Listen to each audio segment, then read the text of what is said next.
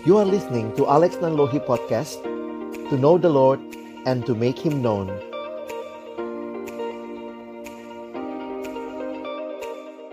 Mari kita sama-sama berdoa. Bapa di dalam surga kami bersyukur Berterima kasih untuk anugerah yang sungguh nyata yang kau berikan bagi kehidupan kami. Kami yang adalah anak-anakmu kami yang ditebus, diselamatkan, dan Tuhan panggil kami untuk hadir di dalam dunia milik Allah, untuk menyatakan kasih-Mu, menyatakan pengharapan dari Engkau bagi dunia ini. Terima kasih kalau orang boleh melihat apa yang kami capai dalam dunia ini. Biarlah mereka boleh melihat siapa Allah yang memampukan kami, yang boleh mencapai semuanya Segala pujian bukan bagi diri kami ya Tuhan, tapi segala pujian hanya bagimu. Kami akan membaca dan mem membahasakan firman-Mu ya Tuhan. Kami berdoa biar waktu kami membuka firman-Mu, bukalah juga hati kami. Jadikanlah hati kami seperti tanah yang baik, supaya ketika benih firman Tuhan ditaburkan, boleh sungguh-sungguh berakar, bertumbuh, dan juga berbuah nyata di dalam hidup kami. Berkati hambamu yang menyampaikan dan setiap kami yang mendengar. Tuhan tolonglah kami semua. Agar kami bukan hanya menjadi pendengar-pendengar firman yang setia. Tapi mampukan dengan kuasa, dengan pertolongan dari rohmu yang kudus. Kami dimampukan menjadi pelaku-pelaku firmanmu di dalam kehidupan kami. Bersabdalah ya Tuhan, kami anak-anakmu sedia mendengarnya. Dalam satu nama yang kudus, nama yang berkuasa, nama Tuhan kami Yesus Kristus, kami menyerahkan pemberitaan firman-Mu. Amin. Shalom teman-teman, selamat malam untuk teman-teman semua. Selamat malam juga ada Bang Peter di sini. Bersyukur ya untuk uh, firman Tuhan yang tadi boleh dibagikan di awal dan dalam persiapan saya coba membagikan apa yang saya uh, siapkan juga bagi kita pada malam hari ini. Karena itu uh, saya coba share sebentar ya. Oke. Semoga bisa terlihat. Ya. Sesi yang terakhir ini kita akan bicara tentang build Christian paradigm.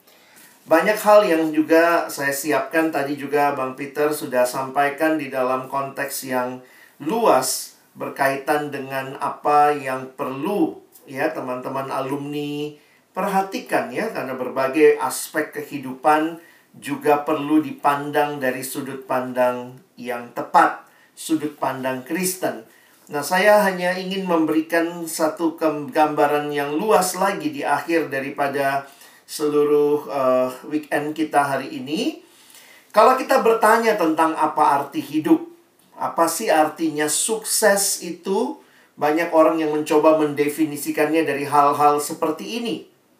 Punya keluarga yang baik, punya karir yang baik, kalau lagi studi, mencapai studi yang terbaik, dan uang juga sering kali menjadi bagian yang sering me mendefinisikan kesuksesan itu. Tapi apa pun yang kita harapkan sebenarnya kita mau bright future ahead. Tetapi ya seperti yang ditanyakan atau pertanyaan dasar dalam uh, purpose driven life, maka saya kutip gitu ya pertanyaan ini dari gambar ini, what on earth am I here for? Jadi teman-teman yang dikasihi Tuhan, sering kali kita perlu merenungkan lagi apa sih tujuannya kehadiran kita di dalam dunia ini. Nah, saya ingin memberikan pendekatan yang juga tentunya kita pahami bahwa sadar atau tidak, setiap kita sedang menghidupi sebuah cerita. Teman-teman sadar atau tidak, setiap kita sedang menghidupi sebuah cerita cerita yang mana kita akan menempatkan setiap peristiwa hidup kita atau kita akan menyoroti setiap peristiwa dalam hidup kita itu berdasarkan cerita kita. Cerita itu akan memberikan kepada kita arti tentang kehidupan ini. oh ada banyak hal yang mungkin bisa kita jadikan cerita utama kita. Misalnya kalau cerita utama kita uang, ya udah itu semua peristiwa yang terjadi ngapain kuliah? Wah, supaya nanti lulus, lulus bisa kerja dapat uang ya. Jadi kuliah pun dipandang dari perspektif ceritanya adalah uang. Apa yang akan membanggakan bagi orang tua saya? Wah, kalau saya punya uang banyak, saya bisa ajak mereka keliling dunia. Saya bisa belikan rumah yang besar. Saya bisa membangun uh, apa ya? Sebuah uh, istana bagi misalnya keluarga saya. Maka uang menjadi definisi yang membuat setiap hal yang ada di dalam cerita kita akan menjadi bermakna. Jadi sadar atau tidak, setiap kita sebenarnya sedang menghidupi sebuah cerita. Saya kutip kalimat dari Timothy Keller dalam bagian ini dia mengatakan orang tidak bisa membuat apa pun menjadi sesuatu yang masuk akal atau memiliki arti tanpa menempatkannya di dalam semacam alur cerita. Jadi sebenarnya alur cerita atau cerita besar ini itu seperti menjadi lensa yang memberikan kepada kita kacamata untuk memandang dunia ini. Nah, pertanyaannya, saudara sedang menghidupi ceritanya siapa? Oh, ini cerita saya. Ya, saya kutip kalimat dari seorang yang bernama Chesterton, seorang teolog juga. Dia menuliskan I've always felt life first as a story, and if there is a story, there is a storyteller. Kalau hidup ini adalah sebuah cerita, maka menarik pendekatan dia ya, bahwa pastinya ada sang pencerita. Nah, bagi kita yang adalah orang-orang percaya, tentunya kita memahami bahwa kita ini adalah manusia ciptaannya Allah. Saya pikir itu hal yang tidak usah kita diajarkan lagi, tetapi implikasi dari kesadaran itu yang sering kali kita ini lupa diri. Karena itu saya ingin mengajak kita melihat lagi. Kalau teman-teman dan saya sedang menghidupi sebuah cerita, saya ingin kembali kita memastikan bahwa kita sedang menghidupi ceritanya yang Allah berikan kepada kita. Karena kita bukan makhluk yang independen. Ketika Tuhan menciptakan kita, kitab kejadian mencatat manusia adalah ciptaan Allah. Itu sudah memberikan kepada kita satu kesadaran akan kebergantungan kita kepada pencipta kita. Saudara mau tahu dari mana tujuan hidupmu? ya tanya sama yang menciptakan kamu. Nah, satu pendekatan yang saya pakai di dalam buku yang ditulis oleh uh, Dr. Christopher Wright dalam buku ini dia menuliskan tentang how to preach and teach the Old Testament for all its worth. Dia mengatakan kalimat yang sederhana begini. Kalau seandainya kita lihat cerita, maka cerita yang mendasari cerita kita orang percaya seharusnya adalah apa yang disampaikan di dalam Alkitab. Memang di dalam Alkitab ada banyak cerita. Tetapi kalau kita peres begitu rupa intisarinya Alkitab, dia mengatakan Alkitab merupakan sebuah cerita dari awal sampai akhir, sebuah kisah yang utuh. Bahkan dia mengilustrasikan seperti ini ya. Kalau kita mau menjelaskan seluruh Alkitab, The Bible is like a drama with six acts or stages. Jadi dia bilang sebenarnya kalau kita mau jelasin tentang Alkitab kepada orang yang tanya sama kita, kamu tinggal gambar simbol ini dan kamu bisa jelaskan hanya dalam waktu dua menit. What is the Bible? Kalau orang tanya apa sih cerita Alkitabmu? Maka gambarlah simbol ini di mana simbol pertama ini creation Allah mencipta. Lalu yang kedua, kita tahu terjadi kejatuhan dalam dosa, fall, tanda silang. Tetapi Allah tidak berhenti di dalam kejatuhan. Allah memberikan janji, promise. Dan promise ini digenapkan di dalam kehadiran Kristus, Sang Juru Selamat, Sang Penebus, redemption. Dan kisah ini, menariknya Yesus setelah menebus, dia mati, dia bangkit, dia naik ke surga. Oh, apakah ceritanya berakhir Yesus naik ke surga? Oh, tidak. Kita percaya bahwa ada ciptaan baru ketika Kristus akan datang kali yang kedua. Karena itu, kita menggambarnya juga simbolnya kedatangan Kristus kali yang kedua, the new creation. Lalu, saat ini namanya apa? Nah, ini jadi menarik untuk kita diskusikan ya. Kita hidup di nomor 5 kan sekarang. Kalau kita tanya kita hidup di mana, ya mungkin saudara nggak bisa bilang, oh saya di nomor 2 bang gitu ya. Waktu itu saya deket ular gitu ya, kami foto-foto bareng. Enggak, kita ada di nomor 5. Dan Christopher Wright memberikan judul nomor 5 ini, kita sudah ditebus, tapi kita masih menanti kedatangan Kristus kedua kali. Ini adalah misi. Mission. Kita ada di dalam misi. We are on a mission. Mari tempatkan hidup kita. Ini seharusnya menjadi paradigma yang mewarnai kehidupan kita. Ketika berbicara bagaimana saudara dan saya hidup, maka inilah sebenarnya cerita yang sedang kita jalani. Dan yang menarik ini bukan sekadar cerita. Christopher Wright mengatakan this is not only a story, But this is God's word. Ini adalah kisahnya Allah yang membawa saudara dan saya untuk belajar melihat seluruh hidup kita dari perspektifnya Tuhan, dari paradigmanya Tuhan, bukan sekadar paradigma kita.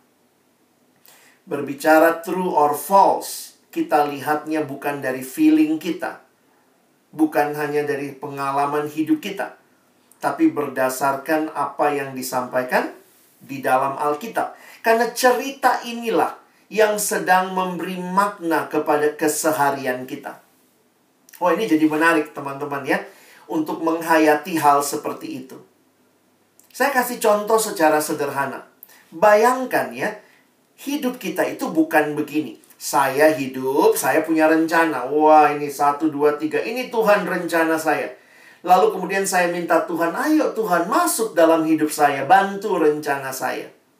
Kekristenan bukan berbicara kita punya rencana dan minta Tuhan masuk dalam rencana kita. Tetapi melihat kepada apa yang Alkitab sampaikan, sebenarnya ini adalah ceritanya Allah. Ini adalah rencananya Allah yang mengundang saudara dan saya masuk ke dalam rencananya. Wow, saya waktu menyadari hal ini, ini luar biasa. Bukan cerita saya lalu saya undang Tuhan, dia cuma pelengkap untuk cerita saya, tetapi ini ceritanya dia yang sebenarnya sudah lengkap tanpa saya. Tetapi Tuhan berkehendak, Tuhan memberikan kepada kita kesempatan. Dia melibatkan kita di dalam ceritanya. Wow, this is something really different. Beda sekali, teman-teman. Menyadari hidup kita, kalau paradigmanya adalah ini cerita saya, ya udah. Kalau saya berhasil, puji diri, haleluya. Nggak mungkin kita nyanyi betapapun tinggi prestasi manusia. Semua itu karena kasih anugerah Tuhan. Ganti lagunya. Betapapun tinggi prestasiku, semua karena aku. Segala pujian bagiku. Tapi kita bisa bernyanyi. Betapapun tinggi prestasiku, semua itu hanya karena anugerah Tuhan. Ini ceritanya dia, saudara yang membawa engkau dan saya masuk ke dalam ceritanya. Saya kasih contoh lagi ya. Ini buat yang suka drama Korea kali ya. ya, ini kalau lagi bilang drama Korea sekarang orang nyari drama katanya kalau yang drama Korea biasanya lihat sutradaranya hmm. atau penulis naskahnya. Karena biasanya orang-orang tertentu nulis naskahnya bagus sekali gitu ya. Nah, contohnya begini. Anggaplah ada sutradara sekaligus penulis naskah. Dia tulis naskah bagus banget begitu ya. Nggak tahu kayak film apa. Sekarang yang lagi booming apa? Vincenzo, Vincenzo gitu ya. Anggaplah misalnya uh, eh nanti malam ya, tunggu nanti malam episode 8. Oke. Okay. Jadi kalau lihat dia nulis naskah Lalu tiba-tiba saudara terpilih memerankan satu bagian. Kamu ternyata ah bukan satu bagian lah. Kamu diminta jadi uh, salah satu pemeran utama. Maka bayangkan sutradara penulis naskah ini minta kalian masuk dalam ceritanya dan kemudian dia minta teman-teman untuk memerankan satu peran di situ. Dia kasih naskahnya Wah, dia kasih naskahnya ini baca baik-baik begitu ya. Jadi, kalau saudara menghayati seperti itu, ini bukan ceritamu. Ini ceritanya sang penulis naskah yang kemudian dia melibatkan kamu masuk ke dalam ceritanya. Sehingga kalau teman-teman mau memerankan dengan baik, rajin-rajin baca naskahnya. Mungkin kamu nanya, boleh improve nggak? Boleh, tapi jangan bikin cerita lain. Silakan improve. Karena naskahnya memberikan kepada kita beberapa hal yang harus dilakukan, tapi silahkan ada ruang untuk improvisasi. Tapi tidak boleh keluar dari naskah. Teman-teman, engkau dan saya dikasih naskah sama Tuhan. Rajin baca nggak Alkitabnya? Ya, itu naskah kita. You want to live your mission? Read the script. Read God's word. Baca Alkitab. Dari mana saya tahu? Tadi Bang Peter bilang ya, banyak orang mau tahu kehendak Tuhan nggak mau baca uh, firman Tuhan. Banyak begitu, apalagi kalau saya layani anak SMA. Tahu-tahu kalau udah mau pilih jurusan atau mau masuk kuliah datang gitu. Bang, apa ya yang aku harus pilih ya? Kadang-kadang lebih rohani. Bang, Tuhan mau apa sebenarnya buat hidupku? Oke, saya tanya sama dia. Oh, Tuhan mau apa ya? Kamu tanya gitu, deh. Dek, kamu rajin baca Alkitab gak? Nah itulah bang masalahnya. Lagi sibuk banget ini kelas 3 gitu ya. Oke. Okay. Kamu mau tahu cerita Tuhan, kehendak Tuhan buat hidupmu. Tapi kamu gak mau buka Alkitab. Jangan mimpi tahu kehendak Tuhan, taat kehendak Tuhan tanpa kamu juga memberi diri. Membuka firmannya.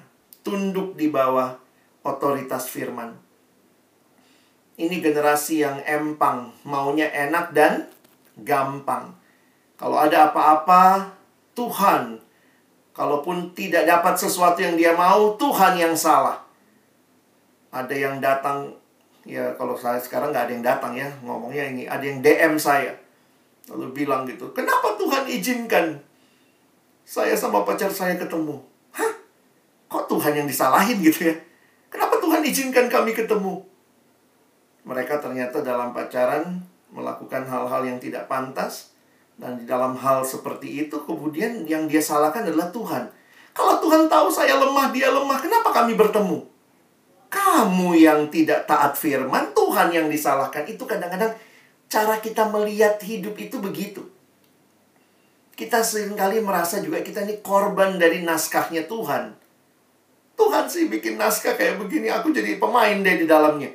Padahal Tuhan memberikan naskah ini untuk engkau dan saya menikmati hidup yang indah di dalam rencananya bagi kita. Sadarlah bahwa we are on a mission from God. Ini misinya Allah. Find your place in God's mission, in God's story. And participate in God's mission. Sehingga waktu kita bangun keluarga, ini bukan sekadar saya mau menikah, dia mau menikah, kami berdua menikah, dua keluarga besar mau punya acara menikah, bukan sekedar itu. Kita dalam rangka menggenapkan misi Allah di dalam dunia ini. We are on a mission. Your marriage is on a mission. Your singleness is on God's mission. Your work is on God's mission. It's all about God's mission that included you diundang teman-teman ikut di dalam ceritanya Allah. Tuhan lagi mau menuliskan cerita engkau dan saya di dalam kisahnya yang besar. God is writing your story according to his story. Do you trust him enough to let go of the pen? Let him write your story. Life is a story. Give God the pen and let him write yours. Dan teman-teman, kita tuh bisa percaya sama Tuhan ya. Dia bukan Tuhan yang hari ini baik, besok nggak baik kayak bos kita kali di kerjaan ya. Hari ini baik, besok nggak baik gitu ya. Tuhan nggak pernah berubah.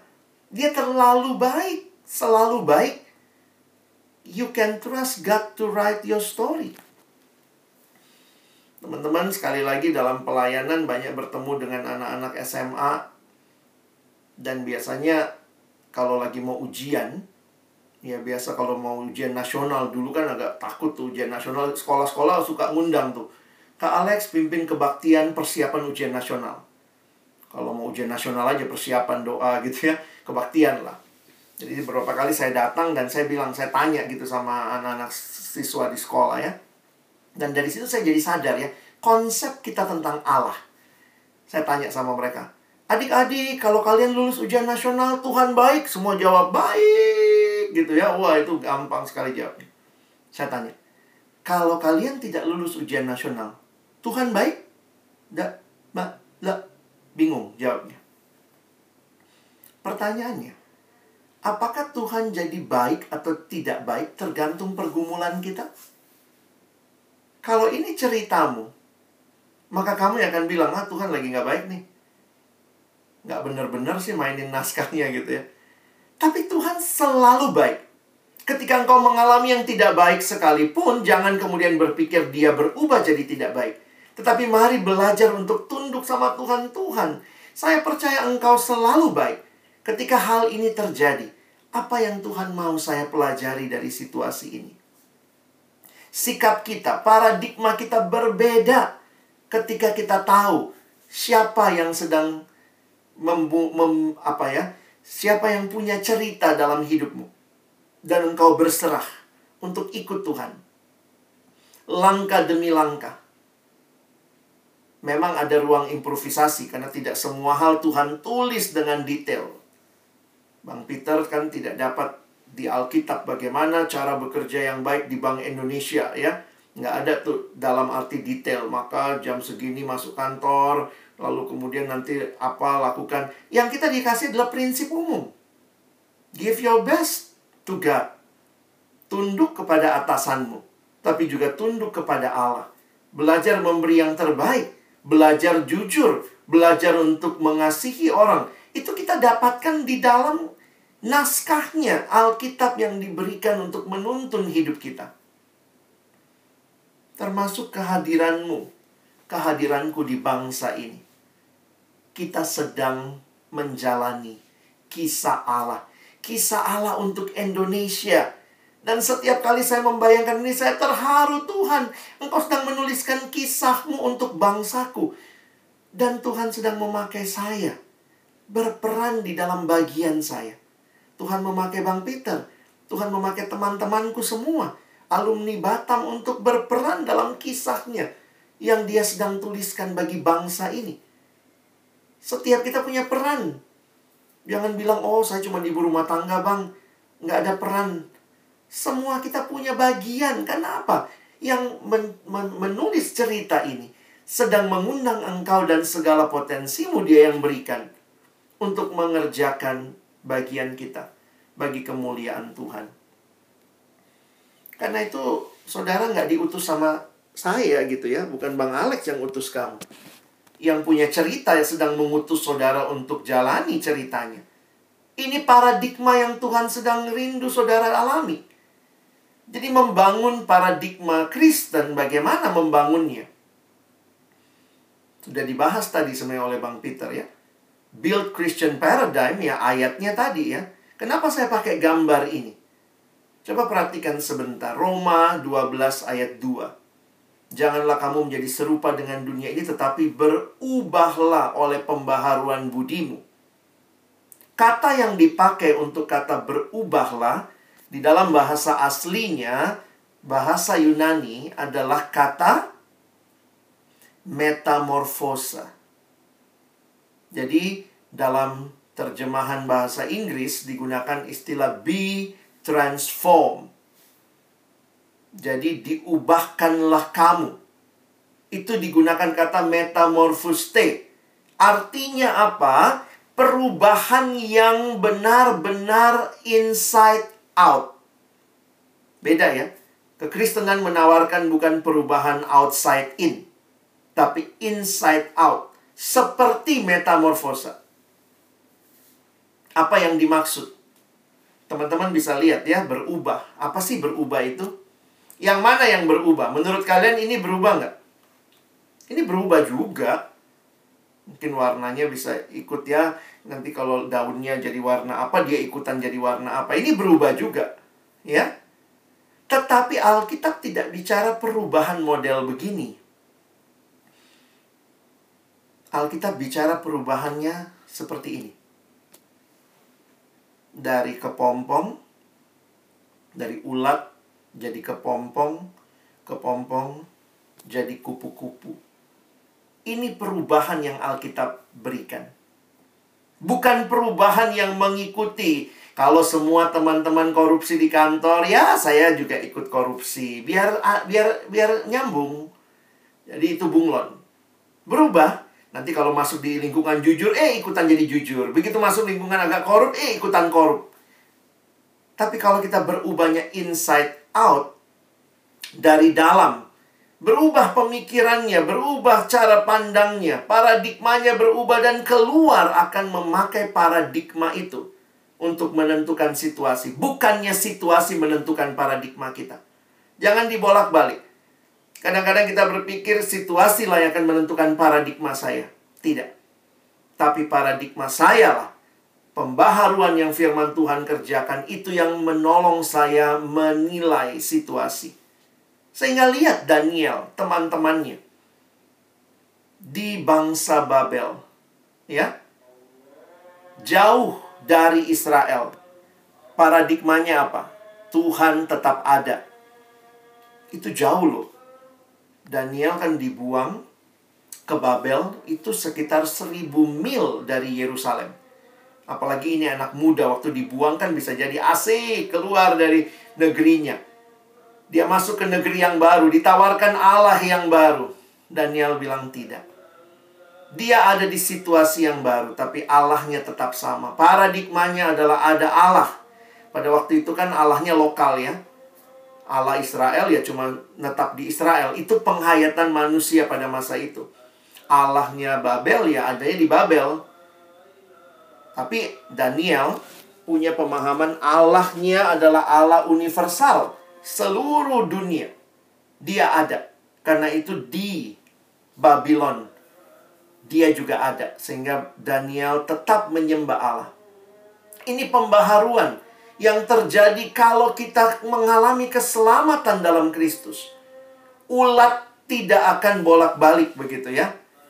Ulat jadi kepompong, kepompong jadi kupu-kupu terus kayak kupu-kupu males ah jadi ulat lagi gitu. Enggak. Pembaharuan kita adalah pembaharuan yang progresif, transformatif dan jadi baru sama sekali. Jadi memang renewednya terjadi pembaharuan esensi di sini. Tetap ini ya ini si ulat itu tuh yang jadi kupu-kupu, tapi bukan lagi ulat dia, tapi kupu-kupu. Jadi ini menolong kita menyadari teman-teman. Hidup Kristen kita adalah hidup yang harus bagaimana? Ya harus tinggal di dalam Tuhan kalau kita mau mengalami perubahan yang signifikan seperti ini. Bagaimana kita bertahan? Perhatikan. Yohanes 15 ayat 5. Akulah pokok anggur, kata Yesus, dan kamulah ranting-rantingnya. Barang siapa tinggal di dalam aku, dan aku di dalam dia, ia berbuah banyak, sebab di luar aku kamu tidak dapat berbuat apa-apa. Bagi saya kalimat terakhir itu menarik ya. Di luar aku kamu tidak dapat berbuat apa-apa. Banyak orang berpikir, oh tanpa Tuhan buktinya sukses, bahkan ada yang tambah sukses ikut Tuhan mesti jujur menderita lagi ya. Ya kalau jujur nggak ada tempat bang. Ini dunia sengit, perdebatan, peperangan, apa ya kompetisi. Tapi ini janji firman Tuhan. Mungkin tidak mudah. Buat kalian yang juga mengalami untuk taat, tentu tidak mudah. Tetapi bukan berarti tidak mungkin. Jangan berpikir kalau tidak mudah sama dengan tidak mungkin. Tidak mudah, yes. Tapi mungkin karena kuasa Tuhan. Kebebasan sejati tidak terjadi di luar daripada anugerah Allah. Pagi-pagi satu waktu saya datang lalu ada adik di kantor kami dulu dia cerita, "Bang Alex, Bang Alex, tadi malam ikan saya bunuh diri." Dia anak kos perempuan, agak kesepian kali ya pelihara ikan mas di akuarium. Besok paginya dia lihat ikan masnya dua ekor tergeletak mati di atas karpetnya.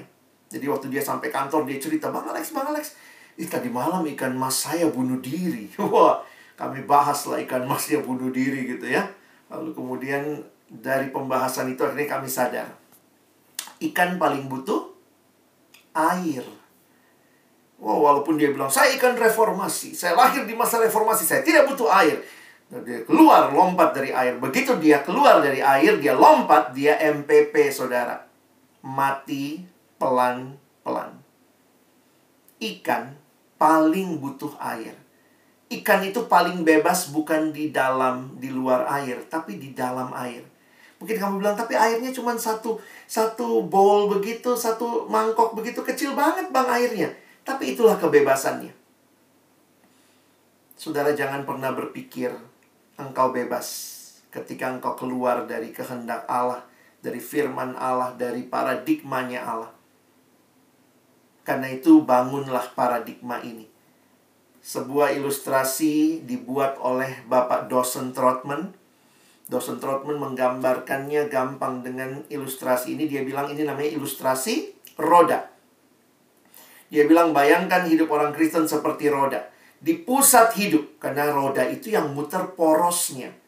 Bagaimana supaya bisa terus taat? Maka ingat, di pusat hidup harus ada Kristus. Dan kemudian dia menggambarkan dua macam jari-jari. Jari-jari yang pertama yang vertikal hubungan dengan Allah. Yang kedua yang horizontal hubungan dengan sesama. Dengan Allah vertikal. Saya bicara kepada Allah dalam doa. Allah bicara kepada kita melalui firman. Makanya dari sekolah minggu kita udah tahu bagaimana bertumbuh adik-adik. Baca kitab suci, doa tiap hari. Tapi sayangnya lagunya kurang lengkap. Karena jangan cuma bangun yang vertikal saja. Wah, saya dengan Tuhan luar biasa. Tapi juga yang horizontal. Makanya digambarkan oleh Bapak Dosen Trotman yang horizontal ada dua. Ini relasi dengan sesama. Pertama, sesama orang percaya harus rajin bersekutu. Dan keluar kepada mereka yang belum percaya. Kita hadir untuk ber, bersaksi. Bagaimana membangun Christian paradigm? tinggal di dalam Tuhan, Kristus di pusat hidup, tapi terus baca firman berdoa, tapi juga bangun komunitas. Itu cara Tuhan membangun your Christian paradigm. Nah, untuk melakukan ini semua, teman-teman, dalam bahasa kita di perkantas, ini biasa kita sebut disiplin rohani. Saat teduh, doa, itu bukan kadang-kadang mikir aduh sudah sampai alumni pun aplikasinya saat teduh doa. Ya emang itu kekuatan hidup Kristen kita. Dan untuk itu saudara perlu terus bertanya apakah saudara sudah memberikan waktu yang berkualitas quality time untuk melakukan disiplin rohani? Kadang-kadang masalah kita bukan tidak saat teduh banyak yang tetap saat teduh banyak yang tetap berdoa, tapi mungkin perlu kita dalami lagi ya. Karena ini retret menantang kita sekalian weekend ini. Sudahkah kita kasih waktu yang berkualitas? Quality time. Jadi, coba apa bedanya sisa sama sisi? Oh, yang satu pakai abang, satu pakai i. Itu nenek-nenek juga tahu ya, opung-opung tahu ya. Bedanya sisa sama sisi. Contoh kalau ada makanan nih ya, satu piring banyak nih, saya makan makan makan makan udah kenyang. Oh, eh masih ada dikit. Itu namanya sisa. Kalau sisi bagaimana? Sebelum dimakan disisihkan dulu ya. Jadi beda lah, sisa sama sisi. Lebih terhormat mana teman-teman? Dikasih makanan sisa atau makanan sisih? ya mungkin buat kita ya sisih dong bang ya. Jadi disisihkan ya. Bukannya sisa sisa orang nih buat kamu. Kita lebih terhormat dikasih makanan sisih. Tapi kalau kita jujur bertanya waktu yang kita berikan untuk bersekutu dengan Tuhan untuk bersekutu dengan jemaat Tuhan itu waktu yang sisa atau sisih ya saya tanya sama anak siswa, mereka lebih jujur jawabnya ya. Waktu yang kau kasih buat Tuhan, sisa apa sisi? sisa sih, gitu ya. Kadang-kadang kita harus jujur. Untuk hal yang penting, orang akan rela sisihkan waktu, tenaga, bahkan uang. Kalau kamu anggap itu penting, kalau level prioritasmu penting, maka orang akan rela kasih waktu, tenaga, dan uang. Saya nggak tahu bagaimana hidup rohanimu saat ini, hai para alumni. Tapi saya harus bicara juga dalam perspektif alumni. Saya bergumul, saya berjuang. Walaupun saya hamba Tuhan, saya sadar nggak mudah. Menganggap tetap penting bersaat teduh setiap hari, sehingga rela kasih waktu, kasih tenaga. Sehingga untuk saudara mungkin dipulihkan kembali. How you to build your Christian paradigm Coba susun ulang prioritas kita. Sometimes to change your life, you need to change your priorities. Sudahkah firman Tuhan menempati posisi utama dalam hidupmu? Tiga hal yang dikatakan John Stott ya. ya kalau dosen Trotman tadi dia pakai empat hal. Tapi uh, John Stott mengingatkan ya, seperti yang Bang Peter bilang tadi. Dalam tafsirannya terhadap Roma 12, dia mengatakan apa yang mentransformasi pikiran kita Selalu ingat tiga hal kata dia. Tuhan kasih roh kudusnya. Tuhan kasih kesempatan firman Tuhan dan doa. Dan ingat Tuhan kasih komunitas. Inilah cara Tuhan memelihara your Christian paradigm. Supaya engkau tetap dipimpin oleh roh kudus. Firmannya jadi pelita bagi kaki saudara, terang bagi jalan saudara. Doa menjadi seruan saudara kepada Allah setiap waktu. Dan komunitas menolong kita Tadi Bang Peter bicara tentang pentingnya punya spiritual mentor ya. Kalau kita bergumul apa bisa kontak ada orang-orang yang mendoakan kita. Komunitas KTB, persekutuan alumni. Itu bukan basa-basi. Kenapa kita di Perkantas masih memperjuangkan pelayanan alumni? Karena alumni tetap butuh komunitas. Mungkin kamu sudah melayani di gereja, tapi ketika KTB-KTB yang kamu tetap jalankan, maka engkau pun jadi berkat di gereja. KTB ini menjadi berkat di kantor, menjadi berkat di mana saja saudara ditempatkan. Sehingga saudara bisa jadi berkat. Kalau saudara lagi studi, saudara jadi berkat di studimu. Dalam pekerjaan saudara. Termasuk paradigma pergaulan. Tadi dalam dunia single kita banyak bahas ya, HTS-an, hubungan tanpa status. Sayang, sayang, sayang, tapi nggak jelas kita apa begitu ya Pergaulan kita pun harus dibangun dengan paradigma Kristen, relasi-relasi kita. Through love waits. Sampai rumah tangga yang juga tadi saudara bahas. Dan ingatlah, semua ini seperti lagu yang kita nyanyikan tadi.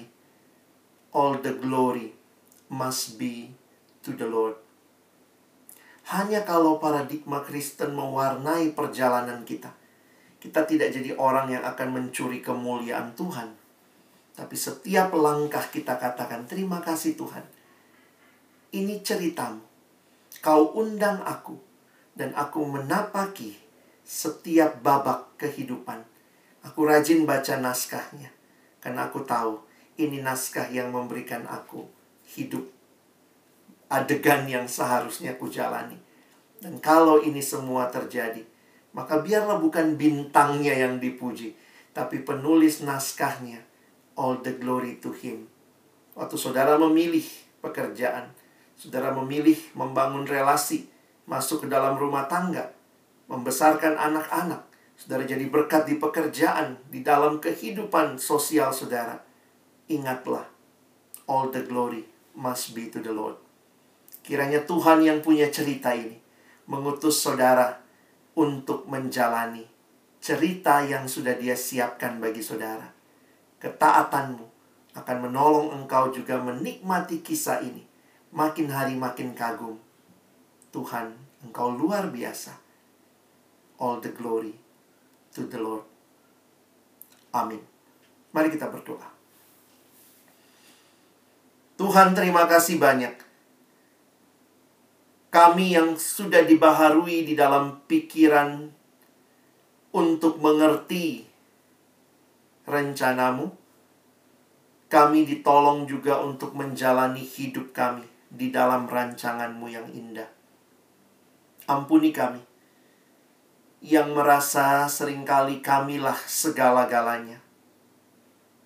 Kami lupa kehadiranmu, kesempatan yang kau berikan bagi kami, anugerahmu yang besar, sehingga mungkin mudah bagi kami menyanyikan segala kemuliaan bagi Allah. Tapi hidup kami bisa jadi menunjukkan segala kemuliaan bagiku. Tapi hari ini, ketika paradigma kami kembali ditaruh di dalam perspektif yang tepat, tolong kami membangun terus paradigma yang penting dan di dalam kebenaran ini. Karena sering kali ketika kami menjalani hari-hari hidup kami, kami digoda lagi untuk merasa ini kisah kami, ini kesuksesan kami, ini keberhasilan kami. Sehingga kami sering kali melupakan Tuhan dan merasa diri kamilah segalanya.